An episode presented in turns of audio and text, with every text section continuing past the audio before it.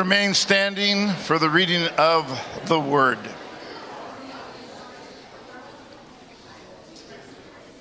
Good morning. My name is Jerry Fenton. I will be reading from Acts 2 42 through 47. And they devoted themselves to the apostles' teaching and the fellowship, and to the breaking of bread and the prayers. And awe came over every soul and many wonders and signs were being done through the apostles. And all who believed were gathered and had all things in common.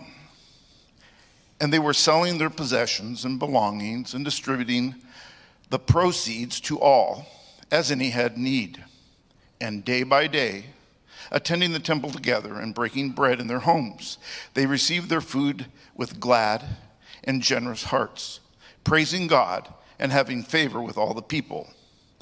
And the Lord added to their number day by day those who were being saved. This is the word of the Lord. You may be seated. Good morning, church family.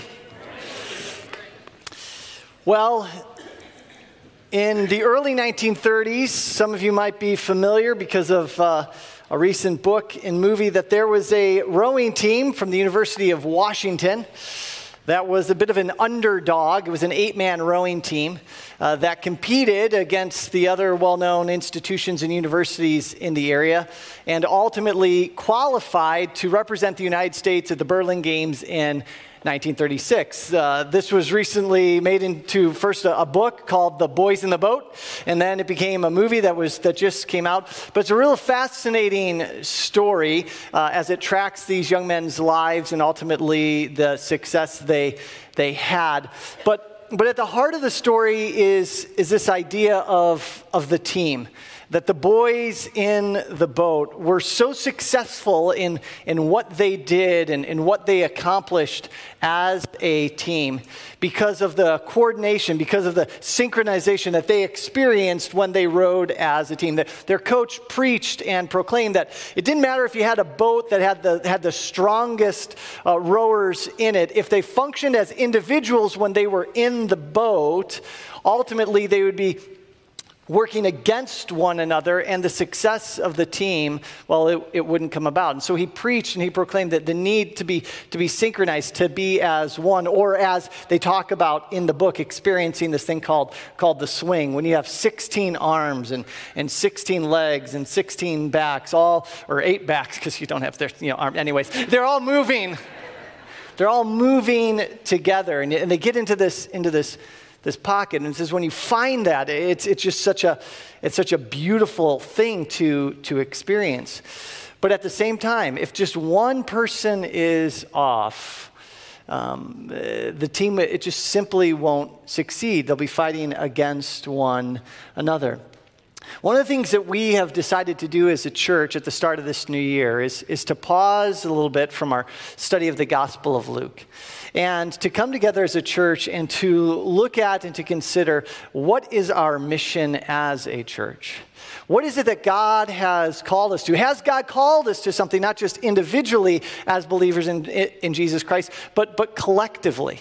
And the reason why we're looking at that is similar to what was experienced by the boys in the boat. That, that, that our faithfulness, our, our success, if you will, as a church will, will be vastly determined by whether or not we're all here for the same reason, whether or not we, we are all a part of the plan that God has for us. Because, because if God has a plan for his church, and, and we all have different ideas of what that is, and we're pursuing, pursuing that, we're going to be out of, we're to be out of sync. There won't be the unity. There, there won't be that, that, that beauty that God has intended for us. And so, one of the things that we believe wholeheartedly as a church is that God does have a mission.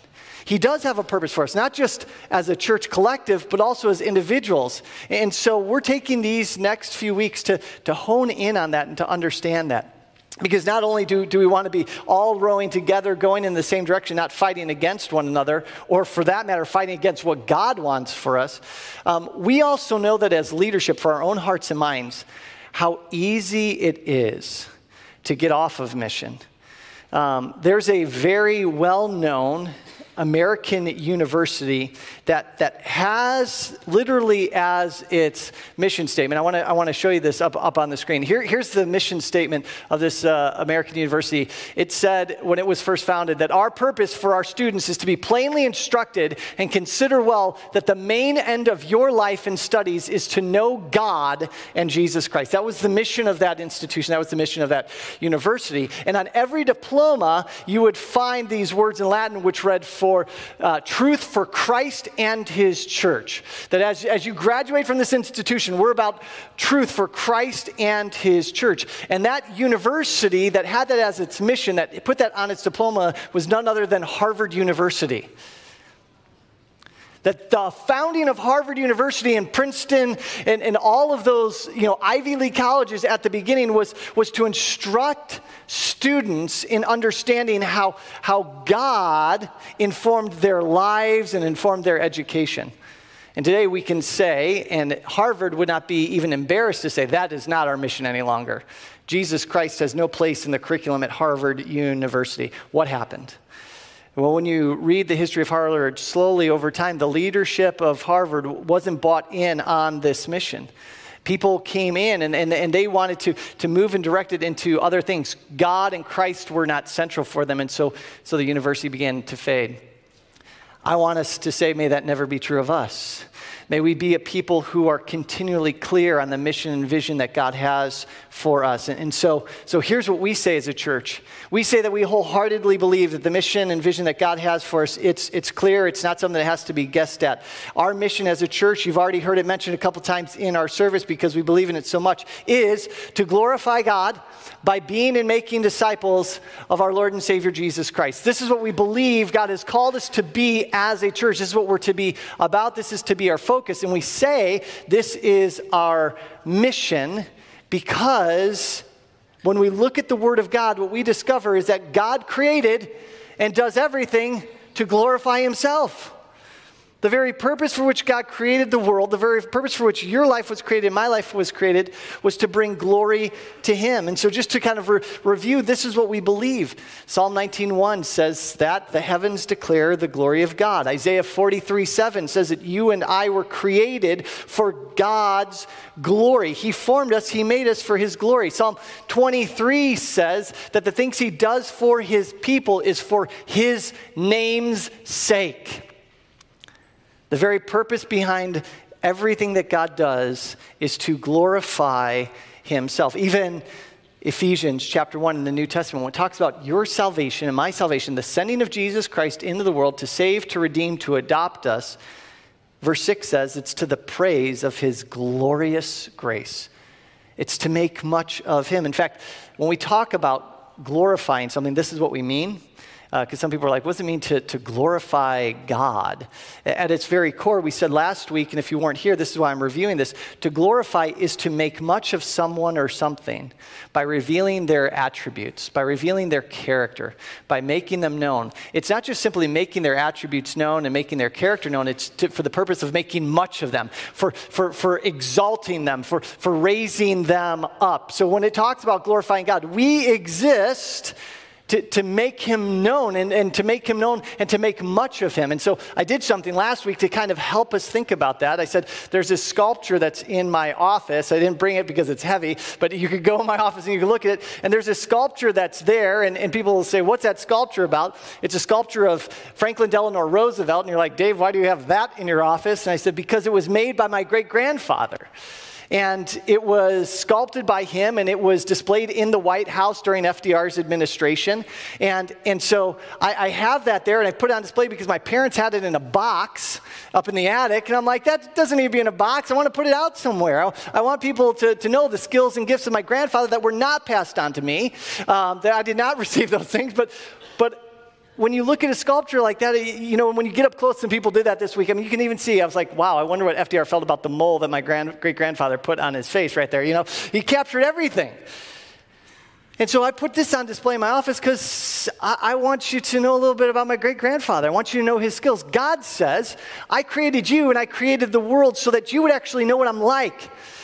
My power, my majesty, but how I relate to you shows my holiness, my, my justice, my patience, my kindness, my, my goodness. Everything God does is to make much of himself. and God is so serious about this. I, I didn't share this last week because I wanted to drip some of these things in. Isaiah 42 8. In Isaiah 42 8, God speaking to the prophet Isaiah says, I am the Lord, that's my name, my glory. What does it say? I give to no other. I'm the only one who's worthy of this. And uh, I said in one of the services, so let me be fair to all the services, I said, this doesn't make God a narcissist or, or egotistical. He's the only being who exists who is worthy of all praise and glory. In fact, for him not to demand our praise and glory would go against his character because it would be telling you that there's something other than him that is worthy of your praise. And so he says, I'm worthy of glory. And now, why does this matter for us? Well, it matters for us because we were created then as part of his creation. It's very clear now that you and I were created to make much of him. We were created by God with the ability and purpose to reflect his character and nature. That's why Genesis 1:27 says, God said, "Let us make man our own image, in the image of God he created male and female he created them." We were as part of his creation in a very unique way made by God to reflect his character nature. We're the only beings in all of creation that have the ability to communicate relationally, that are able to show justice and kindness and patience and mercy, to put those things on display. You and I were created, if you remember this from last week, we were created to be telescopes and not microscopes. We were created to, to bring the majesty of glory of God down to, to earth, to reflect it to one another. That when somebody looks at your life and somebody looks at my life, they can say, I know that, that God exists. I know what God is like because of how we relate. Not only are we supposed to be telescopes, the other way to talk about it is like we're supposed to be to me mirrors. We're supposed to be like moons. We're supposed to reflect who God is to those around us. Now, now, the moment that you say that, you begin to say, How well has humanity done at reflecting the character and attributes of God? Not very well. That's why Romans 3:23 says, "For all have sinned and fall short of the what? Glory of God. Do you now understand what that verse means? Our rebellion against God, humanity's disobedience, which started with Adam and Eve, the first man and woman made in his image, when they failed to reflect who God was by being obedient to his word, they fell short of his what? Glory.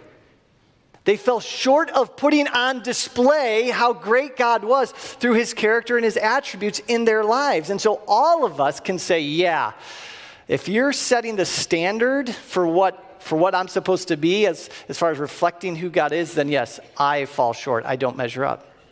Now, the real stinky thing about that is that not only for all have sinned fall short of the glory of God, for the wages of sin is death as well. And so that's why our mission statement says that we exist to glorify God by being and making disciples of our Lord and Savior Jesus Christ. It's, it's why then Jesus Christ came into the world. See, you and I need Jesus Christ. If we're going to be restored back to, as image bearers of God, we are saved by Jesus Christ to live for God's glory. The reason that he came into the world, as you saw reemphasized once again in our scripture this, this morning, is that he died for all, that those who will live would no longer live for themselves. If anyone is in Christ, he is a new creation. Jesus Christ comes in to save you, not just to simply forgive your sins and adopt you and, and to give you eternal life, all of those things that happen and are part of it, but He saves us. I mean, this is core to our faith. This is core to what we're about as a church, is to restore you as someone who's able to bear God's image in the world. It's so that you no longer live for yourself, but for Him. I guarantee that even as a Christian, the number one problem in your life, the number one conflicts that exist in your life, the, the failures and things that you experience in your life are because you're not walking in the new life that God has given you in some way, shape, or form. Every time you sin, it's because it's about you and not about Him. And yet, because we're new creations in Jesus Christ, we now have the ability by the Spirit that dwells us to live this new life. Jesus Christ died so that you and I can fulfill the purpose for which we were created. Amen to that. I mean, think about how awesome this is, how freeing this is, what good news this is. I have purpose and meaning in this life. My sin messed it up so I can't live that way, but praise God, Jesus came so that I can. And, and so, so what we said last week, and I just have to sit on this for, for a minute one more time, is that in and through Jesus Christ, no matter what season or station of life you're in, you can fulfill the purpose for which you were created. Praise God.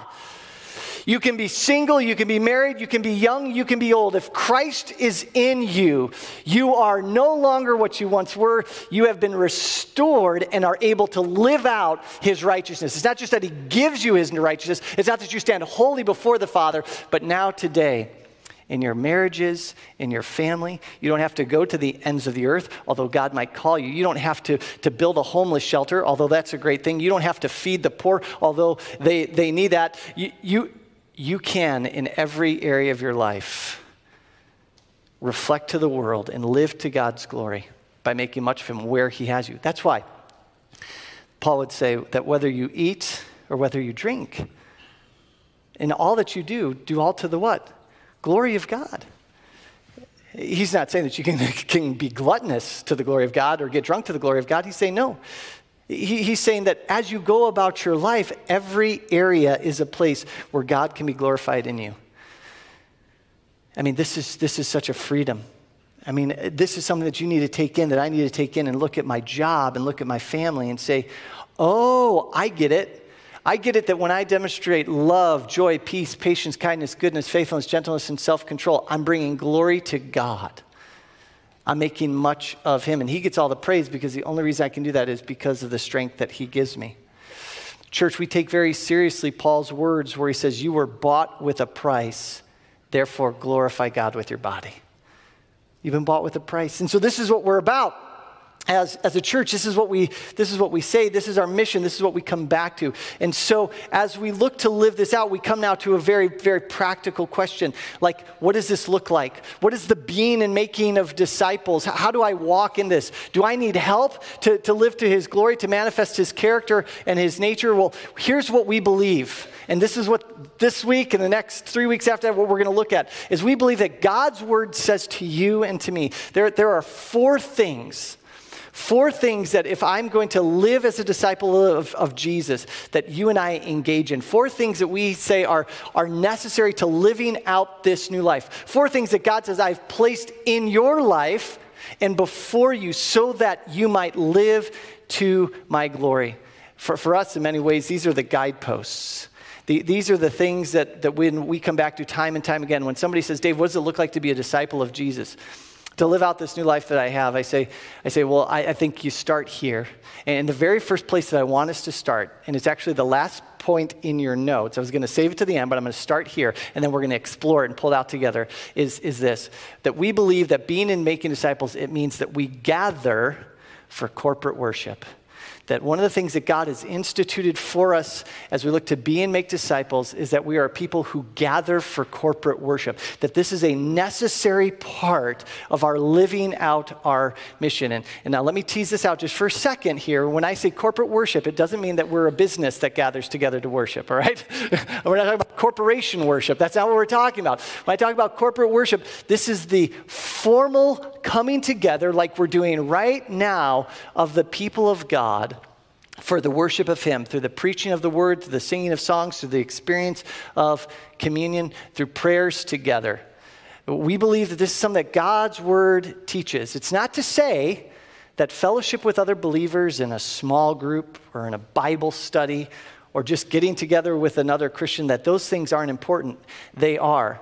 But when you look through the Word of God, as we're going to do right now, we're going to see that this must be captured in our hearts and minds.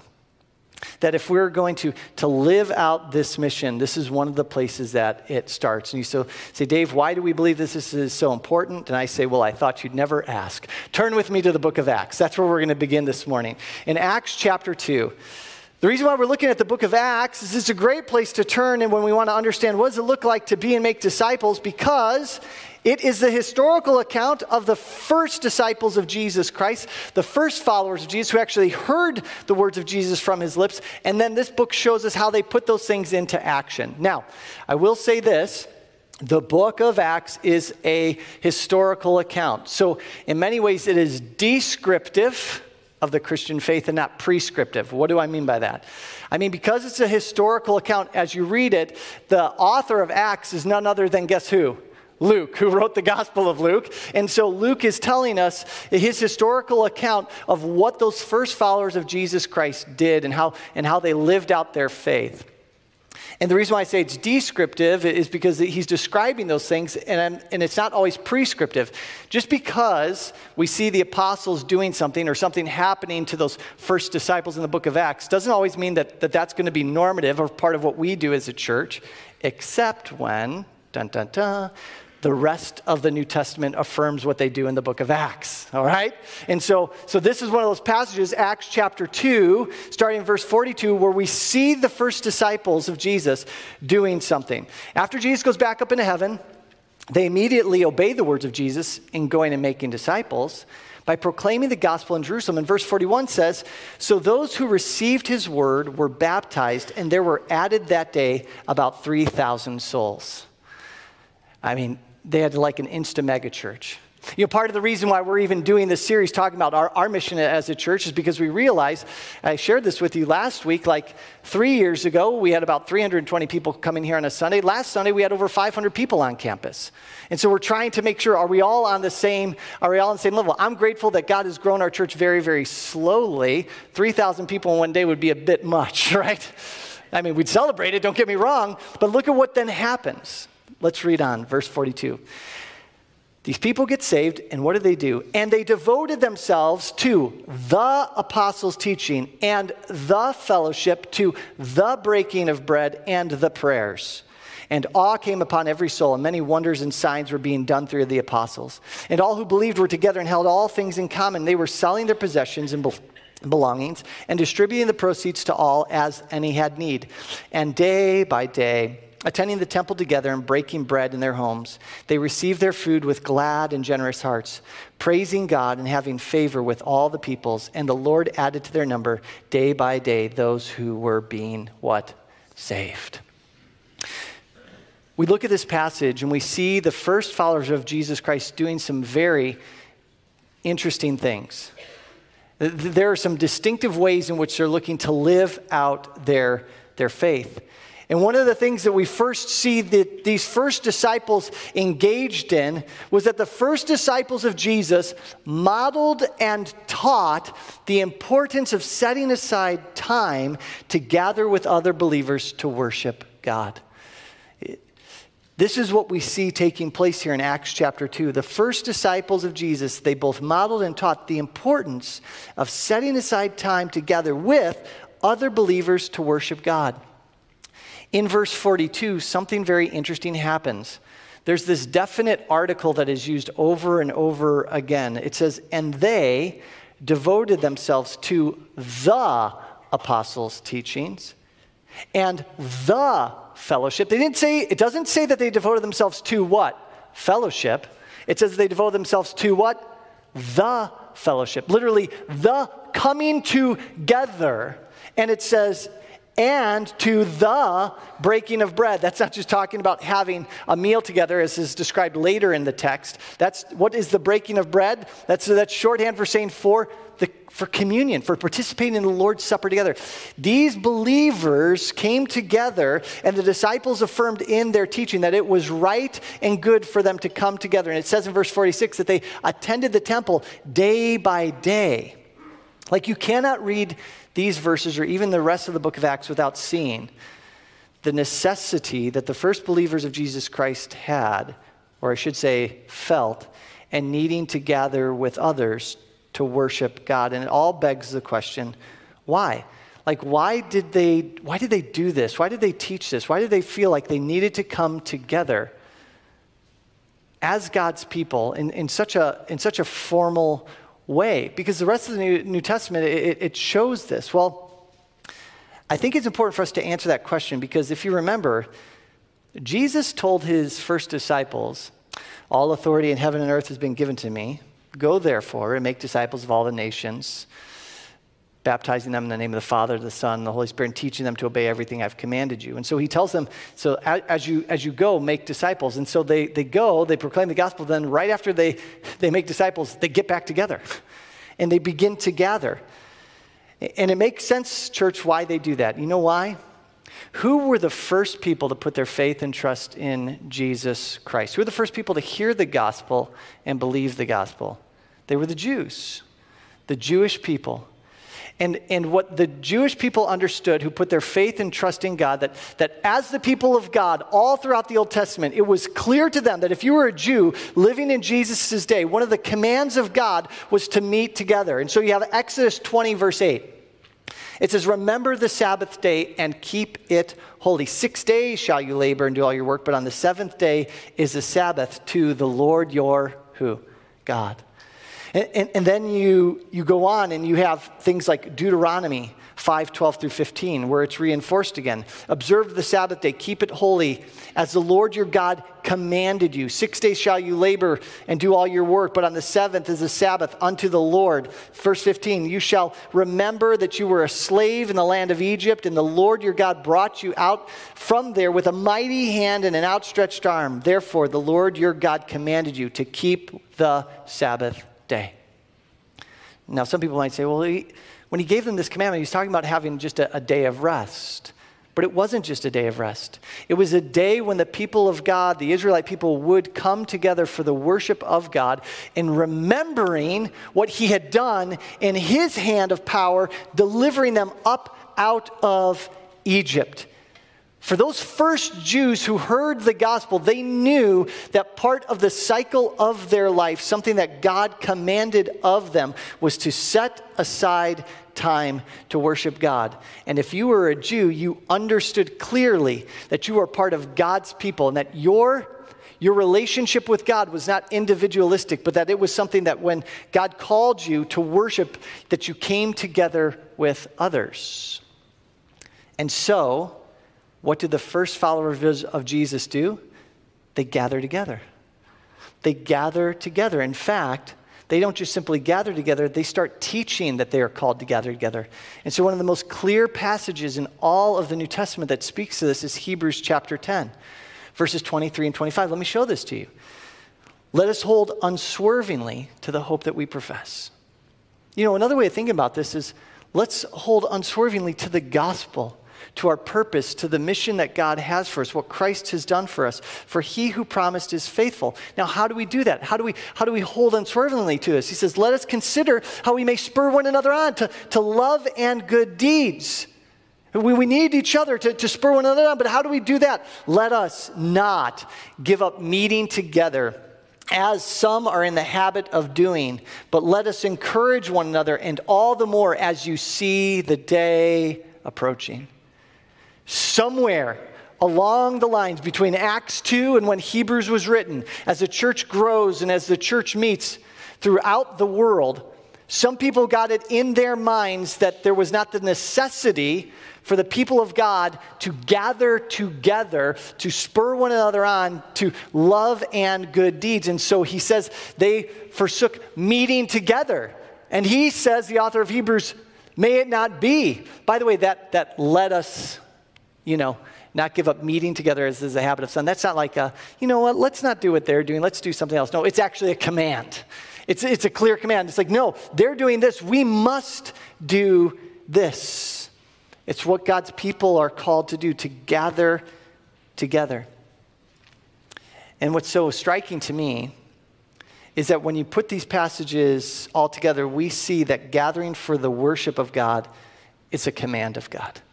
Why did those first believers come together? It's because the gathering to worship God, it's, it's a command of God. It, it, was something that He commanded the people in the Old Testament. He said, The Israelite people, you need to come together, set aside time to worship me with others. The New Testament authors say you got to do the same. Colossians chapter 3, verse 16, Paul writes, he says, says let, us, let us sing and speak to one another and in hymns and songs and spiritual songs. And he's writing here in the, in the context of, of corporate worship. He's writing to the church in Colossae. And he's saying, Church in Colossae, like he would say, Valley Center Community Church. You need to gather together. You need to sing songs of praise. The word of Christ needs to dwell in you, you richly. And that, that can't happen when you're apart from one another. And so there's this command of God to gather together. And one of the things that I love about in Acts is that those first believers, they, they knew what God commanded in the Old Testament. And rather than saying, you know what, Jesus Christ, He loves us, He has saved us, you know, um, His grace is poured out into our lives, instead of them saying, you know, those commands of the Old Testament, that, well, that's, that's an old thing, we don't need to gather together anymore. Instead, in the Old Testament, we see that they were supposed to come together once a week. Yet in the book of Acts, do you see how often were they gathering together in the temple as the people of God? Literally, what? Every day.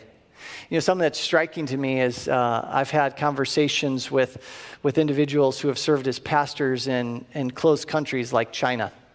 I remember a conversation with one individual who was part of planning a church in China, and he said, You know, it's just, it's funny to us in China when we come here to America and we see you guys getting together just once a week on Sunday mornings and just for like an hour and a half. And if you go over an hour and a half, people get upset. He says, because, because in China, he says, we so desperately need the witness of the saints that, that if at all possible, we, we will try and gather as a church almost daily. And we'll rotate between houses in order to, to do it. And he says, and when we have our quote unquote Sundays and, and, we, can, and we can, you know, avoid detection, he says, our, our worship services will go four, six hours because we'll be together. Um, somewhere there's become a disconnect often with us in this idea of, of gathering together. I wrote this week as I was thinking about these things that when the grace of God is poured into your life, you should not look at what God has commanded previously and say, hmm, what's the minimum I can do to get by? Instead, it should be, I want to hold nothing back from the Lord. If this amount of grace has come to me, if this new life has come to me, if God's Old Testament commandments and the things that He's pointing us to were ultimately for our good, I don't want to look and say, what's the minimum? I want to say, say it's all yours. In fact, that leads to the very next thing. Well, Why do we gather like this? Why would God command this? Well, I want to say very simply that I think one of the reasons that this is most abundantly clear is, is this gathering for the worship of God keeps before us that we were created and saved for God's glory. Why does God come and, and call us as his people to, to gather in, in this way? It's for this very simple re- reason. Gathering for the worship of God keeps before us that we were created for his glory. I mean, think about what happens when we are gathering. See, God knows the default of the human heart. The human heart because of sin in our lives and in the world. Do you know what the default is? The default of the human heart to make much of God? Is, is that what we want? No, the default of our human heart is to make much of ourselves, to prioritize numero uno right here. In fact, years ago, I saw uh, a pastor was talking about, about this and he was giving an illustration. And at the time, he played the violin, which I do not, nor do I really play the guitar. But he, he took a, any stringed instrument will work for this illustration, so I'm using Jason's guitar. Uh, and, you know, a stringed instrument like a guitar, it's, it's tuned uh, to make a beautiful noise when you, when you strum it. But something happens to a guitar when it just sits there over time. Do you know what happens to a guitar or a violin or really any stringed instrument, even your piano? Over time, it goes what? Out of tune. The strings begin to weaken. And so, if you've ever picked up a guitar that's out of tune and you strum it, you just immediately think, something's wrong. And then, so, so, so what does the musician do? They, they come and they take the time and they say, I need to tune the guitar. I need to, I need to make it right. I, I need to, to get it back in, in harmony with what it was designed to do. What Jesus Christ has done for us is he's taken the, the guitar strings of our lives, which are drastically out of tune. Heck, I would even say they're not even on the guitar. And, and, and, he, and, he's, and he's restrung us. And, and, he's, and he's tuned us and, and he's given us the ability, as I said, to, to live out his character and his nature. But, but the reality is, is that because of our day to day lives, because there's this temptation within, within the world to live not for ourselves, but, but for, or to live for ourselves and not for His glory, if, if we are not continually confronted with, even as followers of Jesus Christ, what we were made for, over time we get out of tune. And so when we gather together as the people of God, what we're doing is we're tuning our hearts to sing His praise. You know, there's that one hymn that says, Come thou fount of every blessing. The one line says, Prone to wander, Lord, I feel it. Prone to leave the, the God I love. If you don't believe that the temptation still exists to, to pull you away for the thing that you were created for, then, then you have failed to understand the, the depths of even your own sin. But in and through Jesus Christ, we have this means of gathering together with the saints.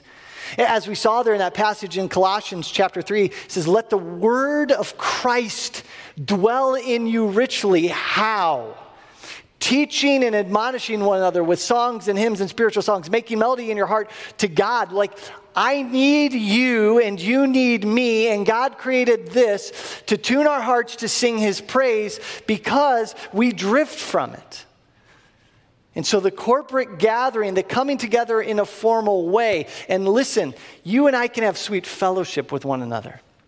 And we can gather in Bible studies and we can have cups of coffee together, but there is something unique and distinct about this gathering. Because this is the people of God coming together. And the reason why we do it in a formal way is this every single one of us prioritizes what we value. Think about your life. Think about if you're a salesperson, the relationships that you value. You take time and you organize your schedule so that you can be there for that sales call because you want to get that sale because you love your children and you're invested in their sports or in their performances. When you put them in an activity, what do you do? You organize your schedule. You say no to certain things because you believe that you need to be there for their game or be there for their performance. We prioritize what we value. Is there anything in the world greater and worthy of more praise, worthy to be more prioritized than the God who made us? That was not a rhetorical question. is there anything that is worthy of more priority and more value than God? The answer is no. And so when you and I set aside time as the people of God to come to worship Him, what you're saying is, he is worthy of all my praise, and I am going to say no to things at this time because I am proclaiming to my heart, I'm proclaiming to my church family that He is of utmost Amen. in my life. And, and, and failure to do that over time, it, I don't, you become untuned. I've been in ministry 21 years. I kind of say that with a sigh sometimes. Sometimes I've been like, I've been in ministry 21 years. And sometimes like, I've been in ministry 21 years.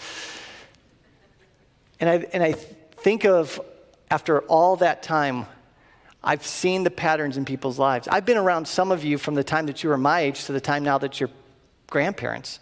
I've been around some of you from the time that, that you were five years old and now you're 26. Uh, we could just go down. You get the point, right? What I've seen is people's life cycles. And that's one of the fortunate things about being in one church and one community for a period of time. And almost without fail, here's my pastoral encouragement to you. I guess it could be considered that. Without fail, over time, those who have not prioritized what God says you should slowly fall away from Him. And anybody that says, not me, I'll see you in five years. it's without fail because we were made to make much of Him. And if on a very base level we fail to come together to do that, if that's not a priority in my life, I'm failing to proclaim to my heart what I believe to be true. Now, I want to tell you something that just really blessed me, and I think blessed the other elders. Is at the start of this year, we, uh, we put out a survey to the members of our church. And thank you to the 56% that filled out the survey. I still had to buy lunch for the rest of the staff. All right, we didn't quite get there, but we had 56% of our members filled out the survey. And something that really blessed me was, at least for those 56, I don't know about the rest of you 44%, but I know for those 56, that when that survey came back, one of the questions was this. Well, here, I'll show you the question. This is what it looked like. How many times a month do you gather with the church body for worship on Sunday mornings? Look at that number 73% said, I look to gather four times or more. I'm like, four times, well, that's because sometimes we have five Sundays in a month. Um, the next thing was that 18% said, hey, listen, no, you know, at least, at least three times I'm, I'm trying to, to be there. The vast majority of the members that filled out that survey, this is what so blessed me and blessed the elders was to say they got the idea of how important corporate worship is. Now, the other 44% of you, I don't know, you didn't fill out the survey. So I can't say, but this is what I can say. And, and, it blessed me. And then this, this blessed me more. Show the next slide. This was something else that we saw in the survey. When you're not able to attend, what's the primary reason? Oh, I cut off the, the things. The 48% is because of sickness, the 25% was because they were on vacation. That shows me, at least for those who filled out the survey, that there was a deep commitment to corporate worship and an understanding that the only reason I'm going to miss not being here is because I'm somewhere else or I just can't make it. My prayer is that this would be true of our church, not just today, but always, and that this would be true of the entirety of our church because it's what God has for us. It's what is so necessary for us. But there's one final reason why. One final reason why I believe God calls us to this, why it's so necessary to gather for corporate worship, and that's this gathering for the worship of God not only keeps before us that we, what we were created for, but, but it also is this gathering for the worship of God keeps before us that we are part of a community, that we're part of a community. When you were saved by Jesus Christ, you were not saved into an individualistic, siloed relationship with the God of the universe. You do get to experience that. He becomes your father, but look at all your brothers and sisters. You're brought into the family of God. In fact, for those early followers of Jesus Christ, for those Jews, if, if you had gone to one of the first disciples and said to them, hey, listen, uh, I believe in Jesus Christ as my Lord and Savior, but, but, you know, really it's just about, it's about me and God. That's all that I really need. They would have thought that you were joking. They would, they would have thought, well, what are, you, what are you talking about? Because there's this clear teaching within side of the Word of God that we were made and created to experience this life in community, and that you and I were brought into God's family, and that we need one another. At, Did you notice if you go to Romans chapter 12, and you look at verses 3 through 8, if you go to 1 Corinthians chapter 12, you and I are gifted for one another. And guess what? Those gifts that God has given us, they can only be experienced in community. And so I need you and you need me. I can't live to God's glory. I can't fulfill Colossians 3:16 by singing psalms in my car by myself, can I? If God's word says that we're to gather to sing psalms and hymns and spiritual songs to admonish one another, how can you and I fulfill and be obedient to the word of God if I'm if I'm not coming together with other believers? And, so you were made to experience the goodness of God in community. In fact, Peter wrote, I'm just going to go back to this verse because I love it so much. First Peter chapter 2, but you are a chosen race, a royal priesthood, a holy nation, a people for his own possession, that you may proclaim the excellencies of him who called you out of darkness into his marvelous light.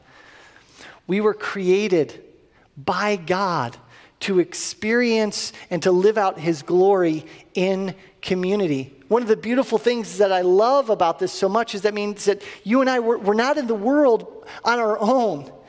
What part of the, the gathering that happens here is so that you can come to a place, come together and say, I'm not isolated out there. I might feel in my job, I might even feel in my family, I might feel in my community that no one else, no one else is living for the glory of God or, or cares for him.